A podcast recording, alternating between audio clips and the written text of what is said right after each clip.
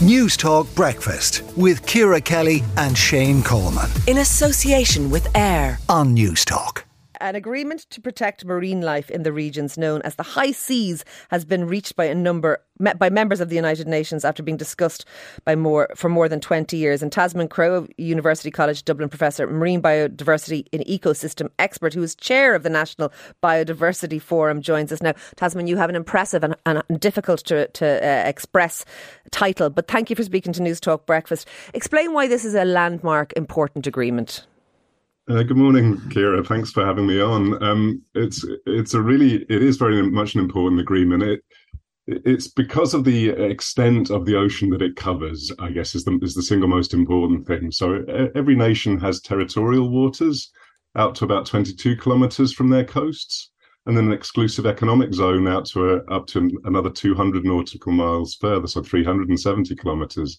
And we have substantial capacity to regulate what goes on in those areas and indeed responsibilities for them. But everything beyond these national jurisdictions is essentially what's covered by the new treaty. And it accounts for about two thirds of the ocean surface. So about half of the of the Earth's surface, and it's referred to as the high seas, as you said. And up until now, there's been a patchwork of regulations and treaties governing some of the activities in the high seas, but they had real shortcomings, particularly in relation to management of activities that might damage uh, marine biodiversity and ecosystems, and indeed are damaging them. So they were very fragmented and, and not effective. And, and above all, there was no real mechanism for designating international marine protected areas, okay. so, so, uh, which are a key strategy. So, Tasman, what, what's new in this? What, what's going to change from this agreement?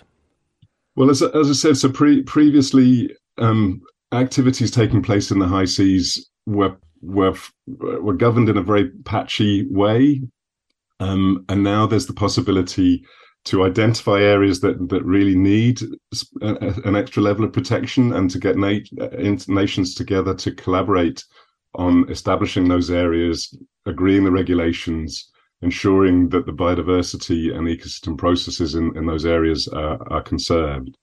So that, that, that, up until now, it's kind of been the Wild West. So okay. threats like uh, deep sea mining, overfishing, uh, in particular um, have have there's the real prospect of them uh, proliferating without very clear cohesive regulation. Okay. So so th- so those types of threats to biodiversity that this is going to regulate those things now. And how important is that for people who don't maybe and, and my, I would include myself in this who don't understand maybe uh, I suppose the way someone like yourself would the, the the importance of biodiversity in the high seas. Yeah, I mean, so I mean, like all biodiversity, I mean, it has an intrinsic inherent value. You know, it's, it's we've inherited it over millions of years of evolution, and we want to be able to pass it on to to, to future generations. So it has a, a, a wonder in and of itself. But of course, uh, from a more selfish point of view, we also depend very heavily on it for our life support systems. You know, so the ocean is one of the biggest carbon sinks yeah. on the planet. So it's it's crucial in regulating regulating climate. It also produces about every second breath of oxygen that we breathe. And what know? kind so of sanctions? I mean, uh, you've mentioned things like mining and overfishing and things, but we also see people like people doing things like nuclear testing. We see people doing things like landing missiles into the oceans. Things things like that happen. Uh, uh you know, we've, we've seen North Korea do things like that. Are there any sanctions for, for now after this treaty for, for countries that breach these these high sea arrangements? That's the idea that there that there would there would be a development of a, of a legal framework that would that would regulate and, and sanction those kinds of activities. Yes. Okay, and so uh, in effect, have we banned most human activity in those areas, those high seas areas beyond people's territorial and, and economic, I, suppose, seas around their countries? No, not not at all. so there, obviously, there's a lot of very important activity that takes place there, and and and that has to continue to take place. But uh, there are there are going to be areas that are going to be set aside for for more strict protection, I guess.